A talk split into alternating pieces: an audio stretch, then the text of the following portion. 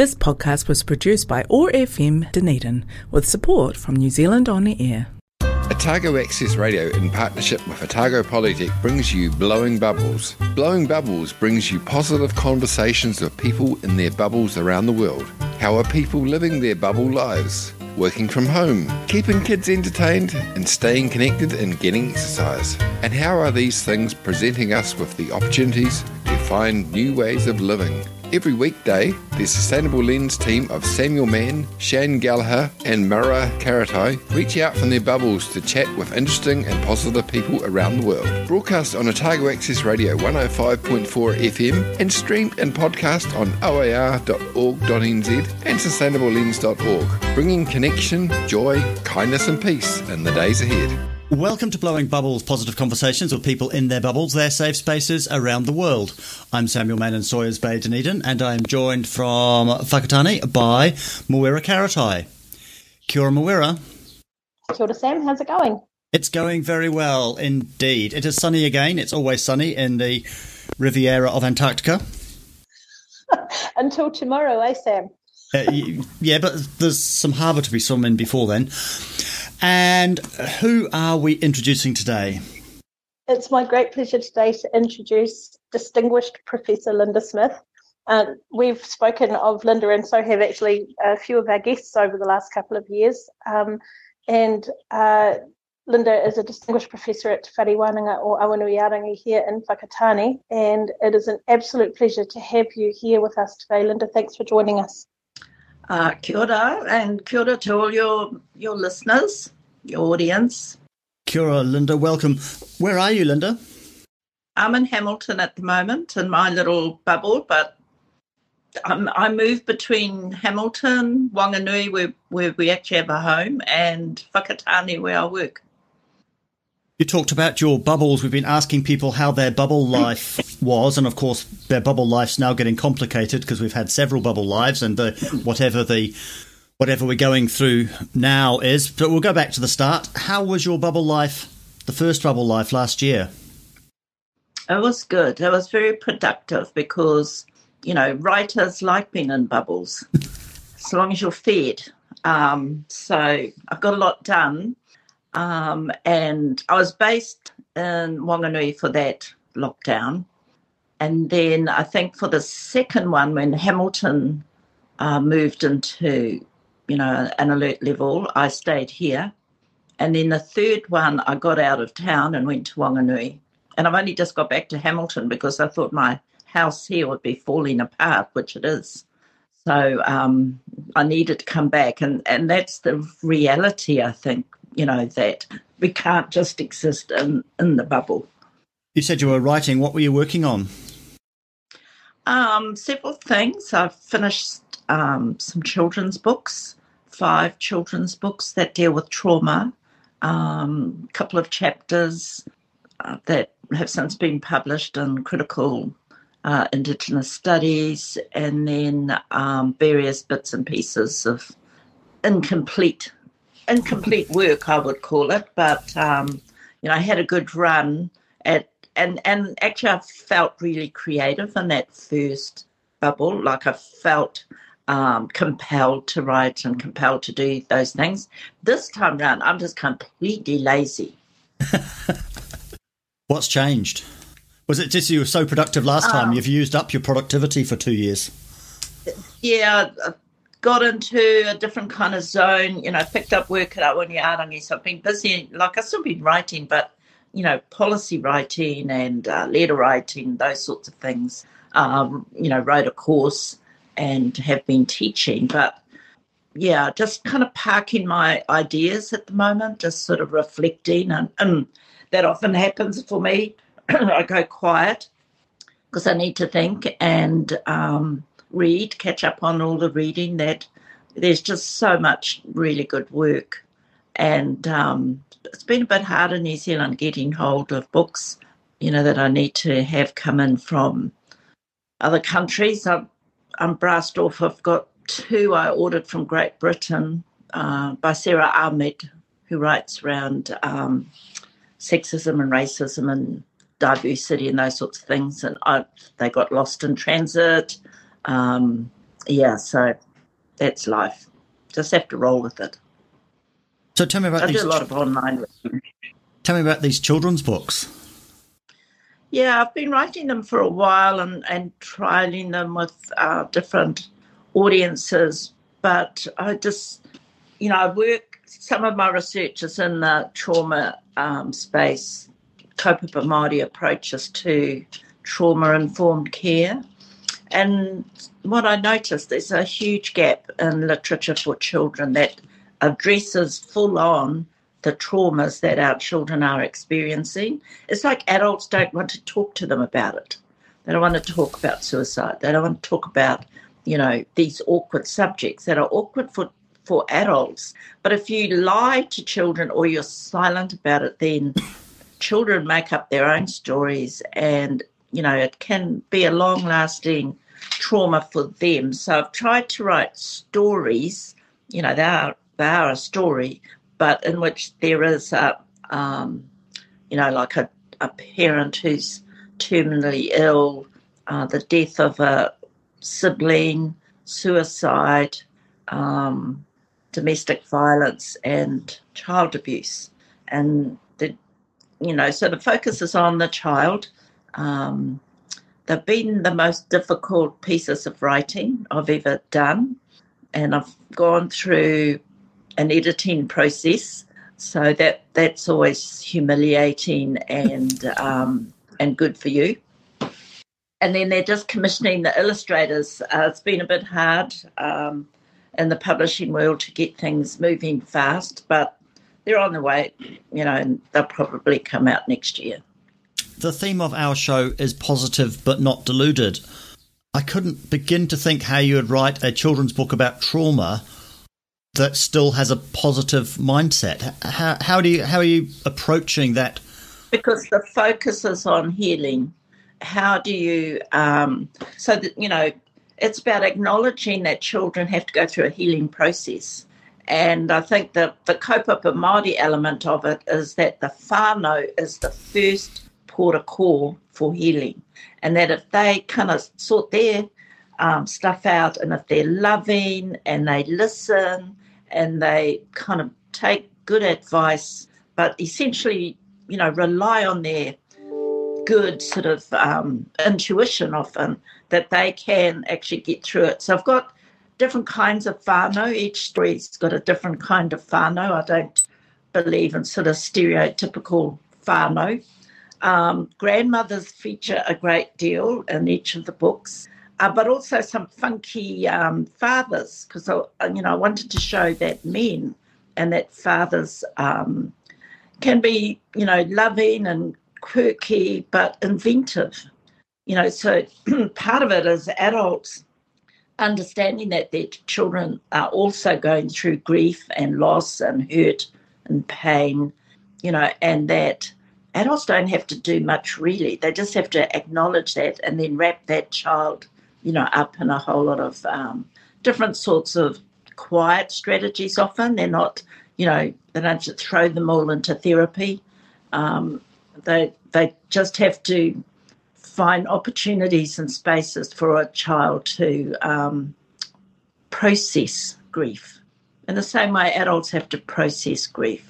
But if you don't give children space to do that or language to express it, then it gets processed internally and you, and you don't know how healthy uh, that will be.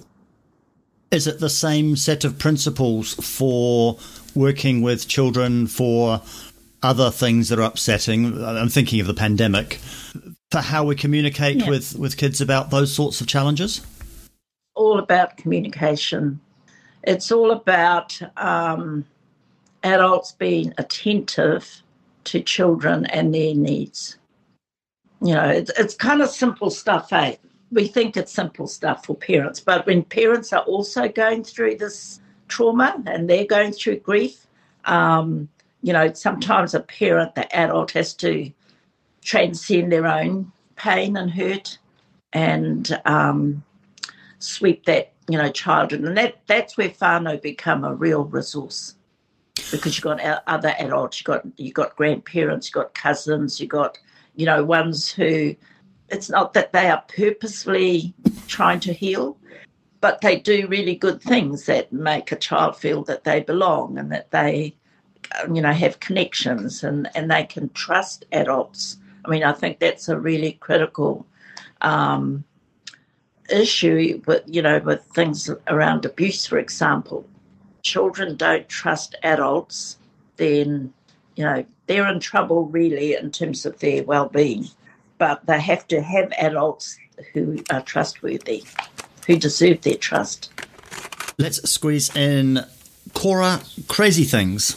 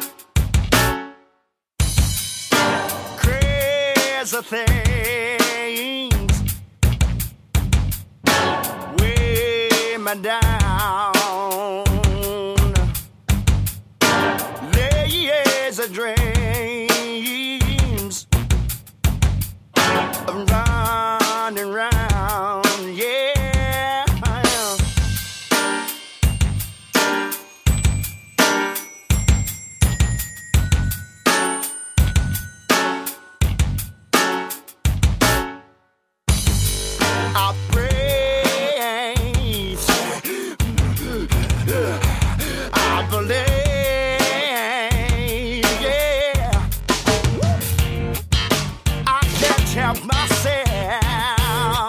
Yeah, portrayed as crazy scream. Yeah, so don't let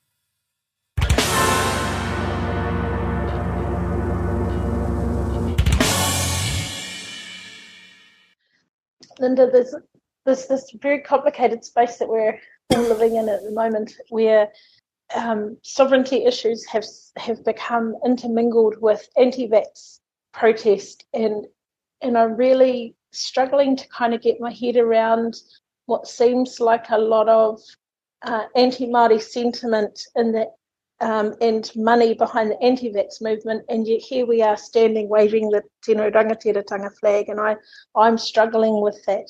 We've seen it overseas, and it's how I think white supremacy is, well, A, it's well resourced uh, from international sources, not just in terms of, um, you know, ideas and media, but actually also with money. And it's a way of disrupting um, you know, our our sovereignty narratives, our you know Māori agendas around tino rangatiratanga. It is crazy, you know, crazy stuff, and um, to see like a, a neo-Nazi um, flag and a tino rangatiratanga flag together kind of demonstrates a complete lack of understanding of what that tino rangatiratanga flag stands for. But I find what I'm really interested in is that this construction of freedom of choice, which is a real neoliberal construction of choice, is not really a right or a freedom to have those choices. Um, and so they've sort of constructed this neoliberal idea of freedom and then equated it to tino rangatiratanga, which has never been about freedom in that sense, that neoliberal sense. You know, it's always been about sovereignty, self determination, which are, these are political and legal ideas. So it is a co option, and it's this mix of um, fundamentalist Christian or branches of, you know, I wouldn't even say it's the entire Destiny Church because I know people in Destiny Church are vaccinated you know, they're not all stupid and they're not all, um, you know, sort of bowing to the will of a single individual. You know, many of them make decisions for their family. But this is a very selfish, narcissistic sort of um, element. You got the neo Nazis, white supremacists, and then you've got an interesting mix of Māori, because there's some um, iwi leaders in that group. There are Māori midwives. There are people in the health system. There are teachers. they're people who you think should know better, who should have better critical skills. It's kind of appalling. I'm appalled um, at, you know, the fact that there are people in the health sector who are speaking against vaccination and teachers who, you know, have made these decisions. I mean, I, have grew up in a pretty down to earth sort of family. And if the government pays your salary, that's that's who pays your salary. You know, and you make that decision. You you either go to work and do what they say or you don't. There's no freedom there. There never was. So it is interesting, but it is, I think, partly what Graham also calls this politics of distraction, that you can get hugely distracted by the in the end, I think it'll come down to less than 1% of complete crazies. Um, and then there are other people who've got moving other agendas. One of the, um, an interesting thing has happened this week where the Ministry of Health introduced a document out to all of the GP practices and anyone in health, frontline health, which uh, outlined transmission and your your your COVID risk if you are a frontline worker depending on the level of COVID in the community. And that is now widely circulating around social media, but without the banner that introduces it and gives it context. And people are all up in arms about, you know, we've been tricked. And it just, oh, it just drives me to distraction. I have to stay off social media because of it. But what's the solution to the social media problem? Like, how do we introduce some criticality into that space? Well, it's too late in a sense for many people because they haven't learned critical thinking with media. I think the younger generation have. They actually have, they study that in school, it's their curriculum. But I think for a lot of adults who missed that boat, I mean, you wouldn't ask social media for medical advice, but somehow people think through social media you get science advice and you can become a scientist. Um, you know, if you Google, you can become a scientist, and that's just it's it's a presence. You can't currently get rid of it from our lives, and I think it just means that you know the Ministry of Health and um, all our systems need to get smarter about how they counteract those messages. They've got to, and it's about people. So, especially in Māori communities, as we can see when the hauora start to move into communities face to face and answer all their questions, they get results. So it has to be vigorously counted. Um, it's not just enough now to hand out pamphlets. Um, you know, I think the, these have to go with really, and not just mainstream media campaigns, because these people aren't on mainstream media. They're on social media, which is not, you know, there are parts, pockets of it which are completely not mainstream um, and not pro Māori. That's the other thing. A lot of social media is anti Māori at its core. Uh, but a lot of Māori gets swept up to that. And um, I think social media sort of enables quite a few personality types to kind of live this vicarious life as, uh, you know, deeply negative, tra- traumatized, and um, opinionated person, you know, who with who has no qualms and being vicious and hurting others. Face to face, people, you know, generally won't do that. Yeah, I've noticed that the um, and and those kind of voices are getting stronger, uh, and I see them popping up in places where I've never seen them before. It seems to be a time where if you if you're a little bit unhappy or disgruntled, and if you don't have the knowledge or understanding of things to be able to help you get past that, you you then turn into this social media monster that, um, and it's actually it's really sad. It's terrifying. It is sad. Relationships breaking down yeah, and and reality will kick in for many. I mean, I think in the mandating space, the institutions just have to hold the line, and most people, I think, will um, comply. But the anti-vax is also mixed up with, you know, racism, general frustration uh, with life and the government, and all sorts of things. And I and I think in the way it's how that gets teased out, how those different issues get teased out and addressed. I mean, I do think um, all the political parties have been pretty good at not fanning that flame. I mean, ACT and um, you know New Zealand First and National could quite easily fan the flame of the anti-vax movement to get to the government, but they've actually been quite sort of consistent and judicious to right now. I don't know what that would mean in an election year, but for the most part, New Zealand has a stable government with generally sensible people in it. Now, you can't say that about a lot of governments overseas. Now, I need to talk about your book, Decolonising Methodologies, which I'm pretty sure is one of the most cited New Zealand books there is. So well done. Did you expect it to have the sort of impact it's had? No, um, no, I didn't. Um, and it took a long time. It was like a slow burning book. It came out the end of 1998. You know, it's now the third edition came out um, at the beginning of this year. So it's taken a while to catch on. Um, but when you write something, you don't know how far it will go or where it will land. You have no control, in a sense, over that.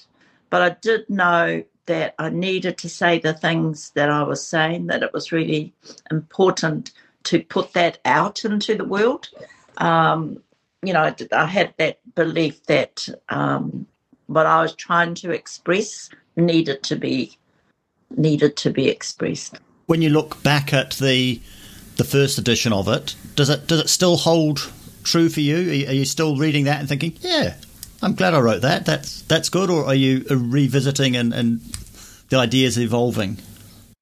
I mean, ideas evolve and thing and strategies evolve in that, but the core of it, I think, still holds as a critique of Western knowledge.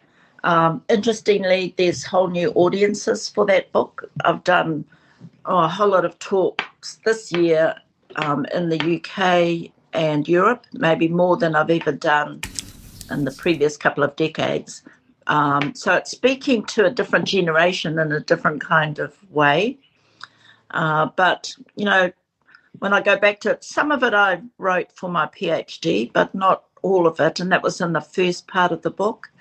Um, I think I, there were some things I needed to do in the second part, which were important, which is to link, you know, the um, I guess, sovereignty issues for Indigenous peoples, issues around the declaration of the rights of Indigenous peoples with the work that Indigenous researchers were doing. Because um, at the time there was this sort of idea that, you know, Indigenous researchers are just, um, you know, that once you become successful in education, it, you, you're assimilated, you know, into the white world. Um, and yet for most uh, Maori and other Indigenous scholars I know, they were sent to university to do something good for their communities, to contribute back. Um, but that bridge, uh, both ways, is a really um, difficult bridge to walk to walk across. It's sometimes hard to get home. Um, you know, when you've been highly educated, because for for some, depending on the careers they're in, you know, they're away from home for 25 years building their career. And yet, in our communities, they think you get a bachelor's degree in um, humanities, somehow you can be the lawyer who litigates a treaty claim um, and dishes out health, um, you know, health information. They they don't necessarily know the different um, fields that you're in. They just know you're well educated. Yeah, so I don't regret saying anything uh, in the book, but things have moved on, and so the both the second and third edition tries to address that without writing a whole new book. what does it tell us? I mean, that's the challenge. yeah. What does it tell us about the the the the bringing together the Western science and the the indigenous beliefs, in this case, the Maori beliefs? And I'm thinking of things like the vaccine is Western science, and you're asking people to trust it alongside whatever else is important. Does it tell us about how we can bring those two worlds together? It does. I mean, there's more happening in that what's called the interface uh, between science and other knowledges, or you know, different knowledges. There are diff- different ways of speaking about that. Um, and really, it's not just science. I think what I demonstrate is, you know, most of the traditional uh, academic disciplines are deeply rooted, their foundations are deeply rooted in imperialism and settler colonialism. Um, but Indigenous knowledge also has a huge component which is based on the same principles as science. You know, our ancestors didn't navigate the Pacific just sticking their fingers up in the air and decided which way the wind blows. Um, you know, it was informed by a different knowledge system that still helped them to navigate their way across the Pacific over hundreds of years. Um, and that took powers of observation, a deep understanding of the environment, um, and a really coherent philosophy about how the world works, how you know how humans work, and and the environment. But those knowledges even though um, you know colonization set out to destroy them, there's still remnants of them, and they've been revitalized really quickly. And I think science itself has evolved. Um, there are different, you know, more sciences, if you like, and more ways of thinking about uh, knowledge production. So I think in this COVID pandemic, there, there some good examples of why Indigenous knowledge is important because the scientists can do they can identify the virus where it came from they can design and test vaccines they understand epidemiology the public health blah blah blah. Not good at understanding how to inform our people. Not good at going into and understanding the dynamics of whole communities who've been disenfranchised by health. To bridge that science to people who sit at you know, home in a Māori community, you require those who actually have Indigenous knowledge. And I don't mean rongoa, you know, practitioners. I mean people on the ground who know how to build trust, how to um, work with a whole whānau approach. You've got a different philosophy of care, uh, different kaupapa by which they operate. So, you know, just in that little example, you can see that for our communities, Indigenous expertise really matters. And it's not, you know, it's not dogma, it is critical. It is a way of engaging critically uh, with our communities, understanding what pushes their buttons, what makes them tick and turns them on and off, and those sorts of things. It's interesting that you mentioned the talks you've been giving in the UK, and it's probably the pandemic has meant that people are now more prepared to accept somebody coming in remotely. But there's also, I think, there's a mm-hmm. A, a, late understanding that decolonisation means more than just the changing the government, but it's about those cultural and, and psychological and, and, all those sorts of systems effects. And I've, I've heard from two or three friends in Scotland about how much attention. I think it was one of the Pacifica delegates at the COP a couple of weeks ago, who who described Scotland using decolonisation terms, and it had never occurred yeah. to them yeah. I've had uh, Scottish, um, there's some organisations in Scotland, like the Scottish Highlander Association or whatever, who've um, written to me asking, you know, whether they could adapt, um, you know, things in the book for their circumstances. And I said, go ahead, you know, if, if it's useful and uh, works for you, um, you do that. And, and interestingly for me, um, you know, the UK learnt how to colonise by actually colonising the Welsh, the Scottish, and the Irish, and, and the Cornish. And many of the tools that they used, yeah, and, and the Cornish, but the tools they used in Ireland in particular, you know, which, which were really terrible, um, is what they import, they exported across, you know, across the world.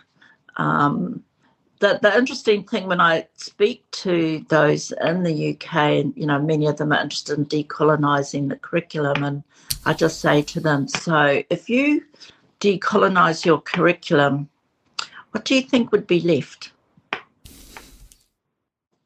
You know, like what is their knowledge actually built on? What do they understand about that?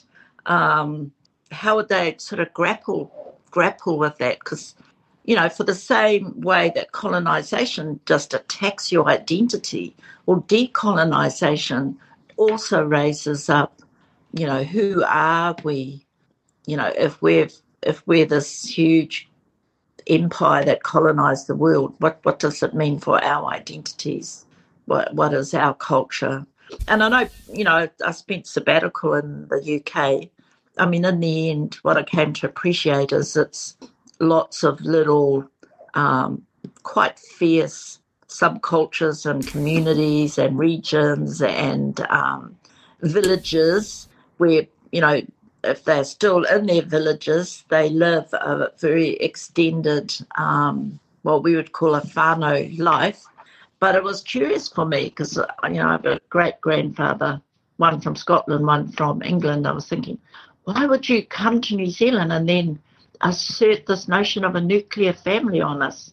You know, what was that about when in their own villages, that's not how they lived. So I think it was not just a cultural thing. I think it was a partly a fundamentalist Christian thing and also a capitalism thing. You know, I, I, I don't think it's just uh, British culture or Scottish culture because essentially those are Scotland is essentially tribal in a way or clan based. Um, so I think that mix of capitalism, liberalism, and Christianization, and then um, the culture of the of um, conquest sort of merged into these settler identities and settler cultures. I need to squeeze in LAB natural.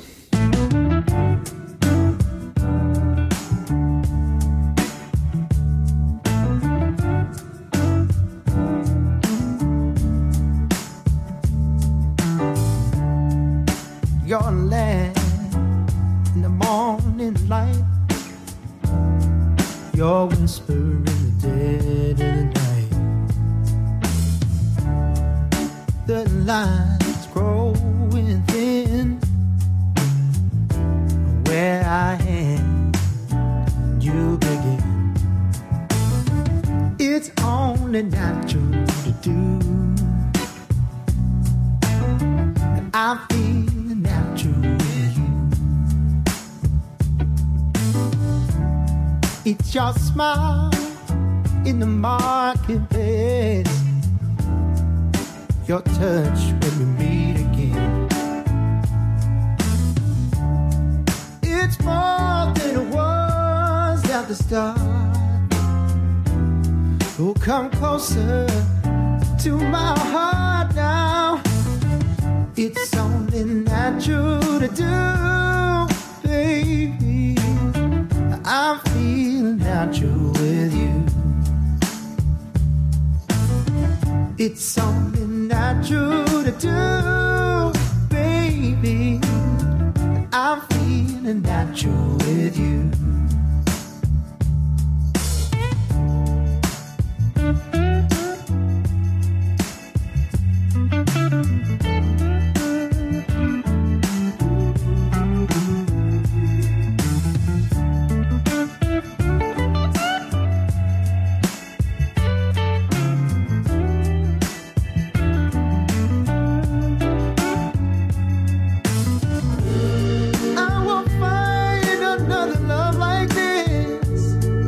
Said love is never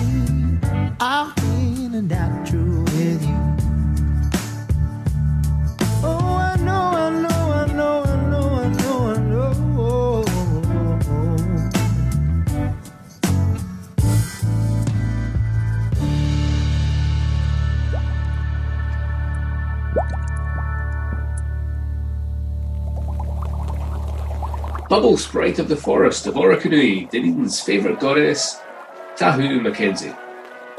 Kia ora koutou, ngā mihi aroha nui ki koutou ko hau. I hope you're all having the best day, beautiful superstars in your beloved universes. I really hope, wherever you are and whatever's happening around you, this journey that we're all on together is proving to be very rewarding, very sustaining, and illuminating for you more and more each day who you are, a triumph of nature's art, perfect, unique, and here making things better. Thank you. So I know that for us all over the last more than two years, we have been having to deal with an ongoing global pandemic. And for all of us, this means having to find new ways to do, be, see, feel. And that new skills that we never knew we possessed have arisen within us in order for us to help each other, be kind to each other, and of course, kind to ourselves. So I really hope for you over the last several months, you have found ways to really appreciate these new skills, the ways that each day you are contributing to care for those around you, and not just, of course, in the human world, but in the more than human world, that living world that we're all part of, that supports us, that sustains us, that reminds us of who we truly are, a co evolving triumph of nature's art in an infinite web of life. So, of course, I find myself speaking to you today from my heart's home, Orokonui Eco Sanctuary. I have the amazing Grants Braes School here today, and at the moment they're just watching some videos of what all our baby kiwis get up to at night. And of course, we can't have the baby kiwis being disturbed. So, having the opportunity to put out little trail cams and watch them is so helpful. It's also a way that they can understand how much we have in common. That just like us, the baby Kiwis have to learn to share. That just like us, the baby Kiwis have to establish who they are and how they can look after themselves, find food, redecorate around their burrows, all of these things marking them out as individuals. And of course, for some of our baby kiwis, it is harder. And one of our little baby kiwis, Tepu, who was always very small, had to go to the wildlife hospital and be looked after there. And so, just from these very, very short videos, of course, we're able to tell a much greater story. Something that I really love about being able to work here and work with the living world is that it allows us to invite those who visit us to join in a long term plan for restoration in this area and beyond. And in inviting them to join that long term vision, of course, they see new aspects of themselves, which is so wonderful. So, I really hope for you, in the same way, you are able to see how you can be inviting others to join you and not only that, but you can be inviting those aspects of yourself that perhaps you were not aware of before that can also join you, coming forward in new ways. Something that I love again about about being here is that I've been here for so long for 12 years and I want to be here forever and I know that it will outlive me. And of course, this is true for all of us in the spaces we're contributing to. So I really hope for you today you have a sense of that long term care, kaitiakitanga, and how much you are contributing to that each day. I also hope that you have a sense of all of the love and appreciation that surrounds you for everything you're doing. And I look forward to talking to you again soon. Thanks so much. Ka kite. You're listening to Blowing Bubbles. We're talking with Linda Smith. Linda, we've seen lots of changes in society over the last couple of years. What do you think is going to stick? And perhaps more importantly, what do you hope will stick? In relation to Māori? Anything you like. Um, well, hopefully, hopefully the important role of Te Tiriti o Waitangi in the governance of New Zealand and the way um, decisions are made and understood. I hope that sticks. Um, from that cascades quite a few other things in the area. I hope, in terms of the New Zealand curriculum, a critical understanding of New Zealand history, our story, um, sticks.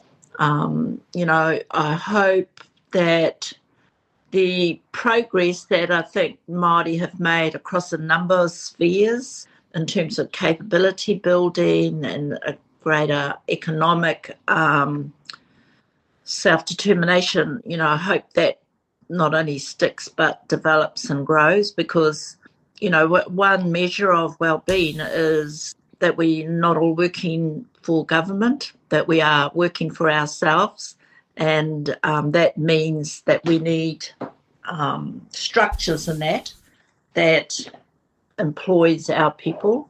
So I, you know, I think there's there's a whole lot of things that we hope doesn't come undone. I think local government is an area that needs a lot of attention, and um, I really support that Three Waters um, campaign because, you know, if I were to demonstrate where Pākehā governance breaks down, it's at the local government level. They're terrible. I've I've witnessed um, councils and local government, and you've got a bunch of hobbyists who think they can make sophisticated decisions about water, about um, engineering, you know, climate change. The fact is they can't. I mean, in Hamilton, we had an anti fluoride expert who got voted onto a health board. Um, you know, people think they're entitled to govern when they've got no experience. And when I walked into a council meeting and witnessed one, I thought, Māori governance is pretty good when I think about this standard. This is a this is like a low threshold, um, and those days are gone because if you just look at water, you know, local government have sold the water under our feet, quite literally. I have and some dishing up water we can't drink and can't swim in. I have some questions to end the show with, and almost negative time, so we're going to have to rattle through them. What is the biggest success you've had in the last couple of years? Well, that's a big question. I, I think I'm successful across everything. I try to be successful. I frame everything I do as a success. I think I'm a cool wife. I'm a great mum. Um, I'm a wonderful grandmother. I'm a really great colleague. So I am a very positive person, and I see and and actually, to be honest, at the end of the day, I do like to review what I've accomplished. I get up in the morning and I like to achieve something, and that's how I live my life. I don't get up and I feel really guilty if I say, oh, let's just blob today. I do like to start a task and finish a task, you know, and I feel good when I've um, finished something. Like yesterday, I had a big bin come in and I cleaned up the garage. Yeah, that makes me successful. We're writing a book of these conversations. It's called Tomorrow's Heroes. It's our team of people doing good work. So you are in that team. What's your superpower? Positivity. Do you consider yourself to be an activist? Yes. Why is that? Because I act upon the world. I don't just witness it or comment. I try to improve it and try to change it through words, through ideas, through teaching, through research. So, what challenge or opportunity are you looking forward to in the next year or two? Well, you know, I was hoping to retire, but in my world, in the Māori world, that's like an impossibility. Um, but the one thing I am working on is a novel, an um, a, a novel for young people, and I've been doing sort of a bit of research on that, um, in particular around native birds and and the forest and our environment and what that would have been like prior to humans arriving, because that's when I went to, want to start my novel. But you know, I'm having to do all this research on bird life and plant life, and um, I'm fascinated by the what's called the Haast eagle, which is the largest eagle in the world. So I've been doing research on that, and I'm trying to reimagine that world. So that's you know that's my secret little piece of research I'm doing in order that I can write a novel. The Haast eagle at Papa has got Mawera's feathers on it. Mm. And lastly, do you have any advice for our listeners? I think keep positive, be keep keep well, and if people are in bubbles, um, you know, you can you can you have the power to create that bubble as you wish. and um, so make it a good bubble, a happy, joyous bubble, not a bubble you drown in. Thank you for that, Moira. Linda, it's really hard to know where to start um, to in thanking you for your contribution so far. You can't retire until everything's fixed. We're a long way from things being fixed, so so no retirement for you. but you you have made such an incredible contribution and there are so many of us who appreciate you and who can who can pinpoint the day we changed to the day we started reading decolonizing methodologies and yes it was a while ago that you wrote it but the the value of the messaging in it has never changed and um, i just feel so much gratitude for you for your work and just for your general goodness uh, and it's been a real joy to have you on the show today and thanks for joining us Thank you. Thank you. You've been listening to Blowing Bubbles, positive conversations with people in their bubbles, their safe spaces around the world. Brought to you by the Sustainable Lens team, which is brought to you by Otago Polytechnic. We are broadcast on Otago Access Radio every weekday afternoon at 3 and streamed and podcast on oar.org.nz.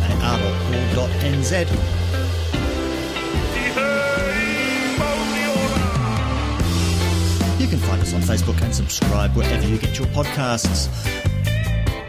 We have a contribution today from Tahu Mackenzie. This is Six60 Kia mau ki tō kaipo. I'm Samuel Mann in Sawyers Bay, Dunedin, with Mawera Karetai in Whakatāne. And in Hamilton, we've been joined by Linda Smith. That was Blowing Bubbles. We hope you enjoyed the show.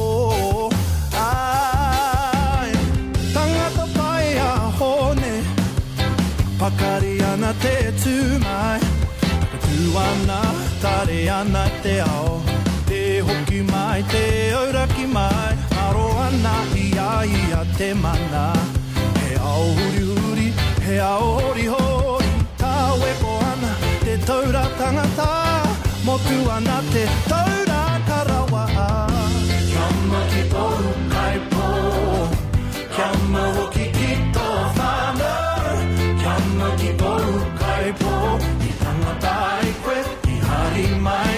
koe. Kia mau ki tō kai pō. Kia mau hoki ki tō whānau. Kia mau ki tō kai pō. Pō he he ana a heni te uarahi tika ia. Uenga hoa hare atu ana.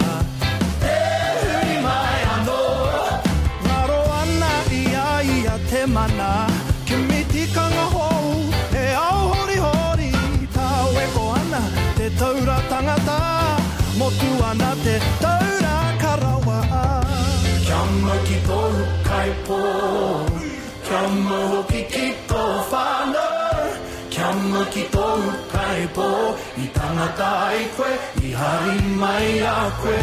Kia maki toru kai po Kia mahoki ki tō whānau.